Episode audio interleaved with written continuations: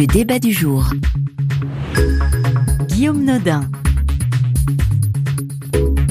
Bonjour ou bonsoir à toutes et à tous et bienvenue dans le débat du jour. Dix jours maintenant que les grands médias américains ont donné Joe Biden victorieux de l'élection présidentielle américaine. Dix jours que le président élu se prépare et prépare ses équipes à entrer à la Maison Blanche le vingt janvier prochain. Dix jours également que Donald Trump, l'actuel locataire, multiplie les recours judiciaires, refuse de reconnaître la victoire de son adversaire et d'entamer le processus habituel de transition. Une situation inhabituelle et qui pose question aussi bien au plan intérieur qu'international. L'activité de l'administration Trump continue et des décisions importantes sont à l'étude. Transition difficile aux États-Unis. Quelles conséquences ? C'est la question du jour. R F I. Et pour en parler, trois invités sont en direct avec nous aujourd'hui et en ligne. Distanciation oblige. D'abord, Annick Cizel, bonjour. Bonjour. Vous êtes spécialiste de politique étrangère américaine et transatlantique à l'université Sorbonne-Nouvelle. Et aussi Philippe Golub, bonjour. Bonjour. Vous êtes professeur de relations internationales à l'université américaine de Paris. Et enfin, Pierre Mélandri, bonjour. Bonjour. Vous êtes historien et auteur de « Le siècle américain, une histoire » et c'est paru chez Perrin. Annick Cizel, depuis dix jours, le monde se divise en, en deux catégories, pour paraphraser un célèbre film. Ceux qui ont félicité Joe Biden et ceux qui attendent. Quelle est la bonne réaction ? À la majorité, en démocratie, c'est la majorité qui gagne. La majorité a félicité Joe Biden. Et euh, il est certain... Euh, euh, À la limite, c'est pas forcément ceux qui n'ont pas encore félicité, c'est ceux qui ont attendu qui m'intéressent. C'est-à-dire ceux qui ont pesé le pour et le contre de l'alignement sur euh, sur la démo, sur les normes démocratiques des États-Unis. Je pense à la Turquie, je pense à la Hongrie qui a un petit peu hésité. Euh, je pense à la Chine, oui, qui, qui finalement, le temps, au oui. moment où elle annonce un gigantesque accord de libre-échange en, en, en, dans la zone Indo-Pacifique, finit par féliciter le prochain président des, des États-Unis. Philippe Golub, est-ce que cette incertitude pèse sur les diplomaties et les relations internationales des différents pays partenaires des États-Unis ? Est-ce qu'il y a une hésitation, tout simplement ? Et on est dans, une, dans un moment de, en fait, très particulier euh, et semble-t-il assez dangereux puisque euh, les, on vient d'apprendre que euh, le président sortant avait considéré il y a quelques jours de lancer une attaque aérienne d'ampleur contre les sites nucléaires iraniens Natanz et aurait été dissuadé à la dernière minute par certains de ses conseillers. Donc nous sommes dans un moment, et il n'est pas du tout sûr que d'ici, la, d'ici la, le, le vingt janvier, euh, que l'administration Trump ne prenne pas des actions unilatérales qui changent la donne internationale de façon importante et créent un fait accompli pour son successeur. Donc pour les Pour, pour les partenaires, comme vous dites, des États-Unis dans le monde, que ce soit les alliés traditionnels des États-Unis ou d'autres d'ailleurs, on est dans un moment d'incertitude important qui fragilise les relations internationales. Tout le monde espère que d'ici janvier, il n'y aura pas de très grand incident. Mmh. Euh, Annick Cizel, euh, en attendant que nous retrouvions Pierre Mélandri, pendant ce temps, l'administration américaine continue comme si de rien n'était. Le secrétaire d'État américain Mike Pompeo, il est en tournée, il est actuellement au Moyen-Orient, il est passé par la France, où les autorités qui ont reconnu rapidement la victoire de Joe Biden n'ont donné aucune publicité euh, à sa visite. Comment est-ce qu'on se débrouille dans, dans, dans une situation pareille ? On est à la fois dans une extrême normalité d'une, d'une administration qui est en place jusqu'au vingt janvier prochain. C'est la Constitution des États-Unis. Mike Pompeo la connaît très bien et se retranche derrière elle à toutes occasions d'ailleurs. Donc, euh, il est... Il ex- Il effectue sans doute, enfin il boucle la boucle, il effectue sans doute le, son dernier voyage officiel, en tout cas à Paris. Euh, en même temps, essaye de, euh, d'obtenir cette victoire, euh, ce prix Nobel de la paix auquel Donald Trump aspire tant, cette victoire au Moyen-Orient, d'essayer absolument, absolument de convaincre l'Arabie Saoudite avant l'entrée en fonction de Joe Biden. On sait que le Parti démocrate aura des relations plus tendues avec l'Arabie Saoudite, notamment par rapport au conflit au Yémen. Et donc, euh, et, et, Mike Pompeo essaye désespérément de rassembler les alliés arabes sunnites dans ce front anti, anti-iranien euh, auquel Philippe Golub faisait, euh, faisait référence il y a une seconde. Euh, en conclusion, en point d'orgue de, euh, de, cette, euh, de cette dernière tournée, sans doute dernière tournée dans la région, de euh, mettre Israël dans la meilleure, l'allié, l'allié tellement important pour les États-Unis dans la région, de mettre Israël dans la meilleure position possible avant le retour des démocrates, parce qu'on peut effectivement se souvenir d'une très très longue amitié de presque quarante ans entre Joe Biden et Benjamin Netanyahu, mais euh, Barack Obama arrive en France au lendemain de Mike Pompeo, ils se sont presque croisés, ça n'était sans doute pas très facile pour la diplomatie française de gérer les deux. Dans le même temps, euh, on se souvient que Netanyahu et Obama, ça n'était pas exactement, c'était un petit peu des frères ennemis. Et donc les, les, les relations vont être difficiles euh, au Moyen-Orient, le réajustement du Moyen-Orient, de la donne moyen-orientale qu'a voulu l'administration Trump à l'administration Biden va être difficile. Et par conséquent, Mike Pompeo essaye de consacrer ce réalignement, cette normalisation, nous dit-on à Washington, des relations entre les pays arabes et Israël au sein de ce front anti-iranien euh, très évident, euh, comme le rappelait le New York Times, effectivement, euh, des frappes ont failli, des frappes américaines ont failli, ou israéliennes, commanditées par les États-Unis, ont failli frapper l'Iran, euh, sans doute, euh, ces jours passés. Oui, sans, sans, sans aller jusqu'aux frappes, même si, effectivement, on a des informations euh, qui, euh, qui, qui, sont, qui sont sorties à ce sujet. Pierre Mélandri, euh, l'Iran, euh, dans, dans la période de deux mois de transition qui arrive, est-ce que des sanctions, à minima, des sanctions supérieures à ce qui existe déjà, qui sont déjà importantes, notamment des sanctions économiques, euh, notamment pour le, pour le peuple iranien. Est-ce que c- tout ça, c'est, c'est envisagé ? Oh, j'imagine que l'administration Trump va chercher à durcir le plus possible le temps, de façon à rendre la politique de Biden beaucoup plus difficile. Ce que je pense aussi, c'est que l'Iran, pour le moment, il y a des chances, va rester dans l'expectative, euh, parce qu'au fond, euh, la, le projet de Biden est quand même de rejoindre l'accord de deux mille quinze, dont l'Amérique, en deux mille dix-huit, était sortie. Euh, donc, on peut imaginer effectivement que Euh, ce que disait Annick Cizel, euh, l'administration Trump actuellement cherche en quelque sorte à cimenter euh, le, la donne qu'elle a cherché à créer au Moyen-Orient, euh, qui est un peu l'inverse de celle que l'administration Obama, dont Biden était le vice-président, euh, voulait voir prévaloir. Rappelons-nous que pour Obama, euh, l'Iran ne devait pas être certainement traité en ami des États-Unis. Il savait à quel point il fallait s'en méfier, mais il considérait que le plus intéressant pour les États-Unis, euh, c'était que euh, le Moyen-Orient soit en quelque sorte partagé entre l'Arabie saoudite et l'Iran, euh, ce qui, à ses yeux, devrait permettre un minimum de stabilité et surtout, et c'est là le point essentiel quand on parle du Moyen-Orient euh, à propos des États-Unis aujourd'hui, euh, éviter que les États-Unis aient trop à y engager de force. Euh, je crois qu'une des grandes donnes de la politique américaine au Moyen-Orient depuis quelque temps, c'est quand même cette volonté de ne plus se laisser aspirer euh, par de nouveaux conflits, ne pas avoir à consacrer trop de ressources. Et de ce point de vue-là, il y avait d'ailleurs une sorte, et j'arrête là-dessus, de similitude entre l'administration Obama et l'administration Trump, euh, l'impression que euh, le Moyen-Orient contraignait les États-Unis à détourner vers lui des ressources qu'il serait probablement plus efficace pour eux de réorienter vers l'Extrême-Orient, l'Asie et effectivement la montée en puissance de la Chine qui est le vrai défi actuel pour les Américains. Philippe Golub, le, le retrait des forces euh, armées américaines euh, de, du Moyen-Orient et d'autres, euh, d'autres théâtres d'opération, est-ce que ça, ça va euh, forcément changer avec Joe Biden ?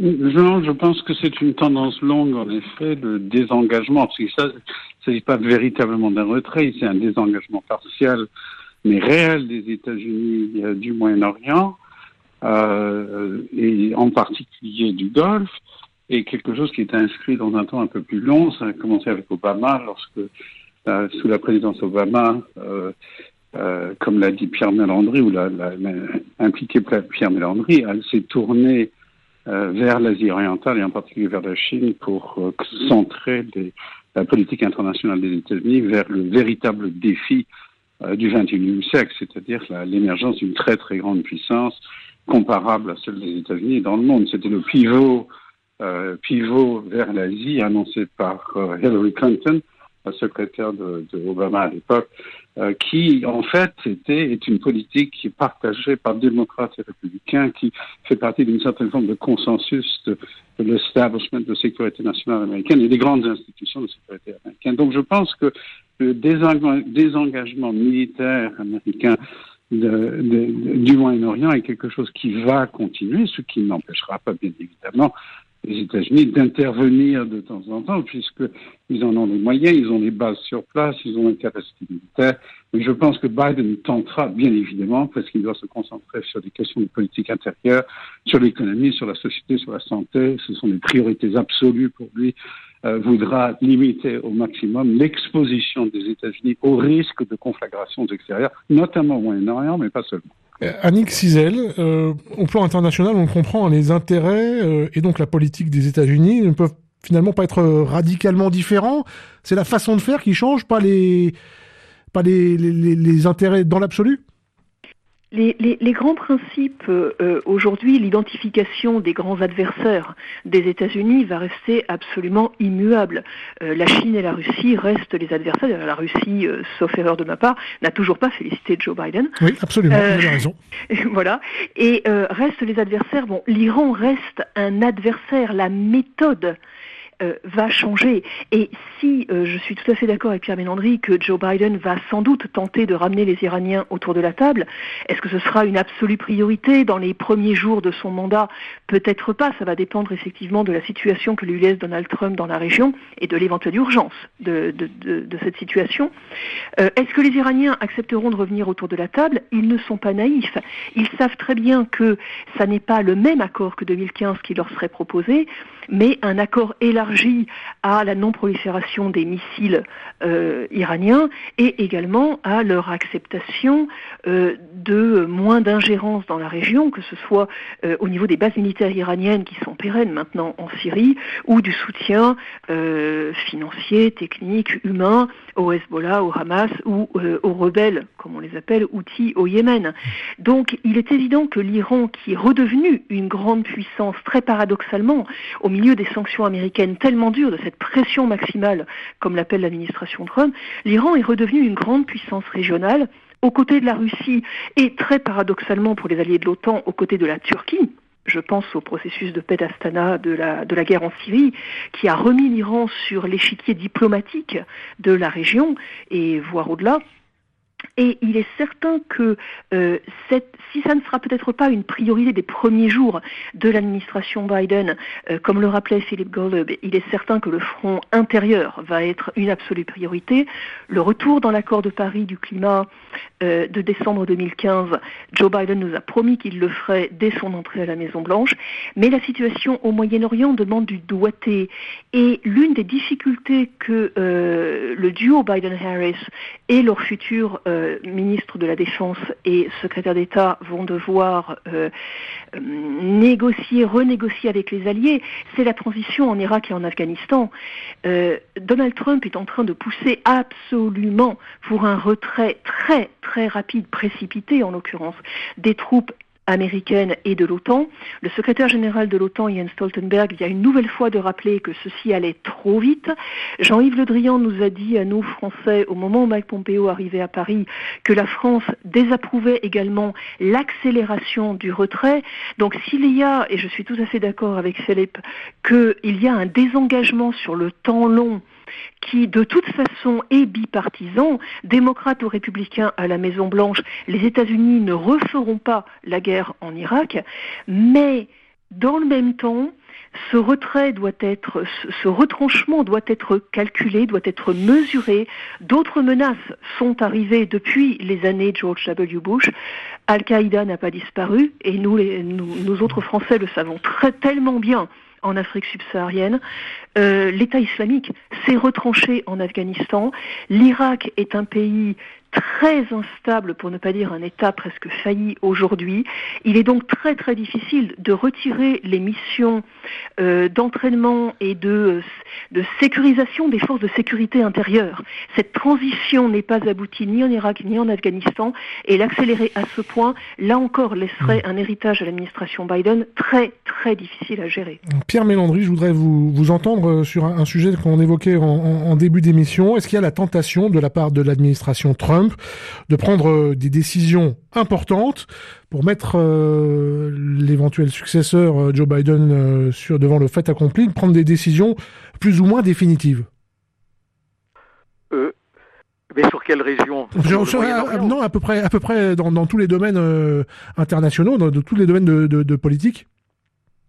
Oui, c'est-à-dire que effectivement, euh, Trump a encore le pouvoir et il pourrait chercher à rendre la vie très difficile à Biden, euh, comme le disait Annick, en retirant précipitamment euh, ses troupes euh, du, d'Afghanistan ou euh, d'Irak, en euh, prenant toutes sortes d'autres mesures euh, qui mettraient Biden devant le fait accompli, euh, mais il faut voir aussi que ça, malgré tout, euh, à un moment, euh, sa bureaucratie elle-même risquerait de, de s'étonner. Non, je pense qu'il ne faut pas euh, s'attendre à des mesures trop, trop fortes, parce que malgré tout, Trump va devoir laisser l'image, euh, s'il veut, comme certains le disent, se représenter, et c'est un homme qui est très soucieux de son image, euh, de quelqu'un qui euh, aura... Euh, malgré tout, euh, laisser les États-Unis dans un meilleur état euh, qu'il ne les a trouvés. Et euh, de ce point de vue-là, il ne pourrait pas euh, disposer d'une marge de manœuvre énorme. Mais c'est vrai qu'il euh, dispose de capacités euh, de nuisance et que certainement, dans la mesure où cela lui paraîtra utile, il cherchera à en user. Ceci dit, il ne reste désormais que quelques semaines d'ici son départ, le vingt janvier, et on verra bien là ce qu'il décidera de faire. Philippe Golub, est-ce que le, et là on parle évidemment des conséquences en politique intérieure, est-ce que le but ce serait de prendre des décisions et compter sur une éventuelle absence de majorité démocrate au Sénat après le run-off en Géorgie pour rendre difficile la présidence Biden ? Pour qu'il ne puisse plus rien changer, tout simplement. Et excusez-moi d'utiliser cette euh, expression un peu triviale, pour lui savonner la planche. C'est-à-dire euh, faire des faits accomplis euh, sur le terrain, dans une série de domaines.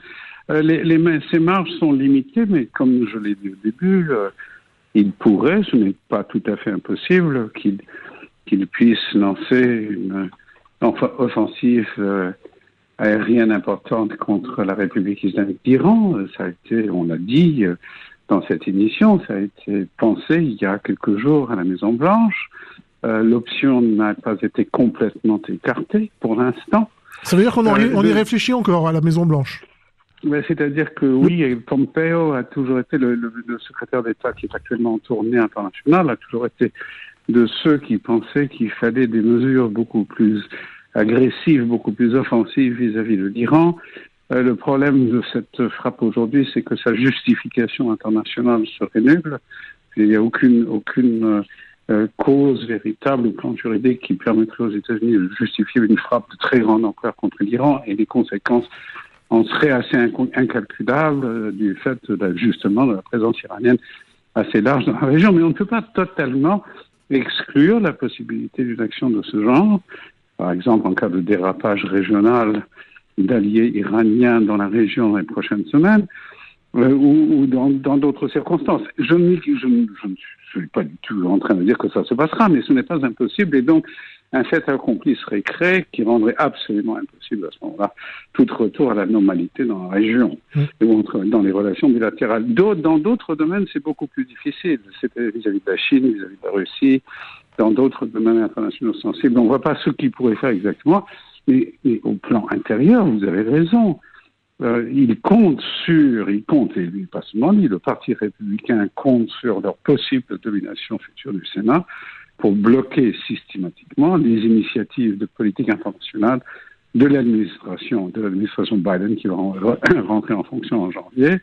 Et une majorité républicaine au Congrès limiterait de beaucoup les possibilités d'action, les marges d'action de la future administration, au plan intérieur bien évidemment, mais aussi au plan international.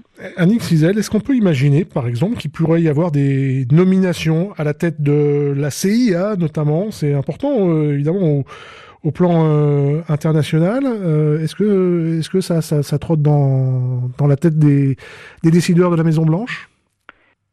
de nomination par, euh, par Donald Trump. Par Donald Trump, à des postes importants, pendant qu'il a encore une majorité au Sénat. Il a, il a quand même nommé euh, une juge à la Cour suprême. Il pourrait le faire euh, également pour euh, différents postes. Alors, en l'occurrence, en l'occurrence, en, en, en écoutant Philippe, je me remémorais les limogeages en cours. C'est-à-dire qu'avant les nominations, Donald Trump est célèbre pour tous les gens qu'il vire. You're You're fired. Fired. Voilà, c'est ça. Et, et, et, et il vient de limoger son ministre de la Défense. Mark Esper s'opposait au retrait accéléré en Afghanistan. En tout cas, c'est la version officielle qu'on nous a donnée. Est-ce qu'il s'opposait à une frappe contre l'Iran également? Je ne le sais pas. Mais de toute façon, Mark Esper, qui avait déjà succédé à, au général Mattis, qui lui-même avait démissionné de ses fonctions, euh, est parti en claquant la porte.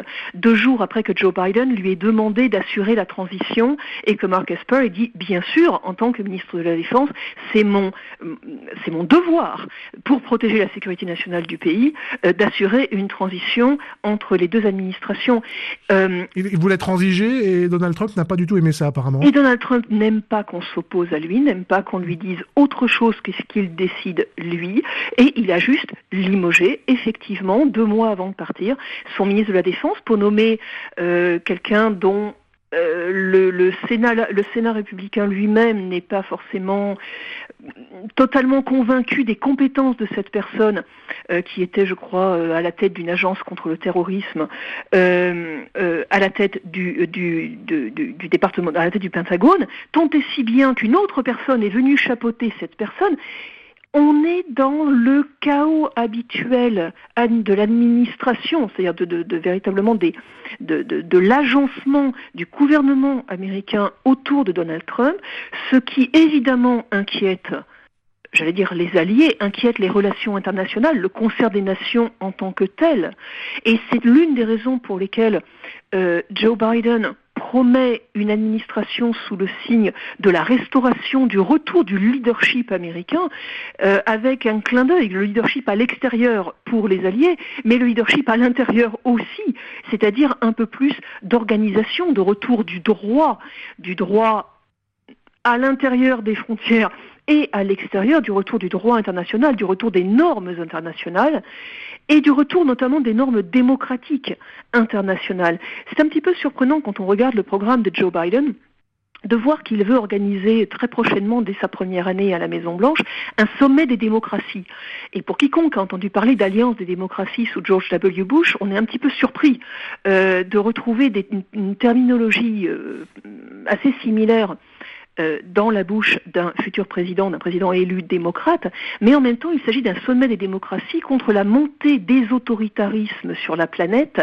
Le monde a changé et le, l'héritage de ces années euh, très imprévisibles au niveau des relations internationales de l'administration Trump, à la fois avec euh, certains membres de l'administration, et ça a été le cas du Pentagone pendant les quatre ans, qui tentaient de poursuivre les grandes perspectives euh, bipartisanes de la sécurité nationale du pays, donc transcendant, comme le disait le chef d'état-major des, États, de, des armées euh, américaines, Mark Milley, le général Mark Milley, euh, très récemment, nous prêtons allégeance à la Constitution au pays, mmh. pas à un parti politique. Oui. Et ces grandes lignes, ces grandes perspectives de stabilité internationale, c'est vrai que pendant quatre ans, on a vu une politique erratique, mmh. euh, avec beaucoup de limogeage, beaucoup de transitions au sein du déma- du, du, de différents départements, au sein de l'administration, qui font que cet héritage-là pour Joe Biden va demander avant toute chose de rassembler ses troupes, mmh. en un sommet des démocraties, de rassurer les alliés et d'essayer de... de, de pas simplement de ressouder les alliances autour des États-Unis et de rompre l'isolement dans lequel les États-Unis se sont mis, mais en même temps de renouer avec la coopération Alors, de ce concert des nations que le multilatéralisme des, de la fin de la Première Guerre mondiale et surtout de la fin de la Deuxième Guerre mondiale nous avait livré en héritage. Alors, je, je, je, je me permets de vous couper pour rebondir sur cette euh, affaire de, de nomination. Euh, Philippe Golub, Euh, est-ce que on, on sait déjà quels sont les projets de Joe Biden pour les nominations sur les sujets internationaux et défense notamment?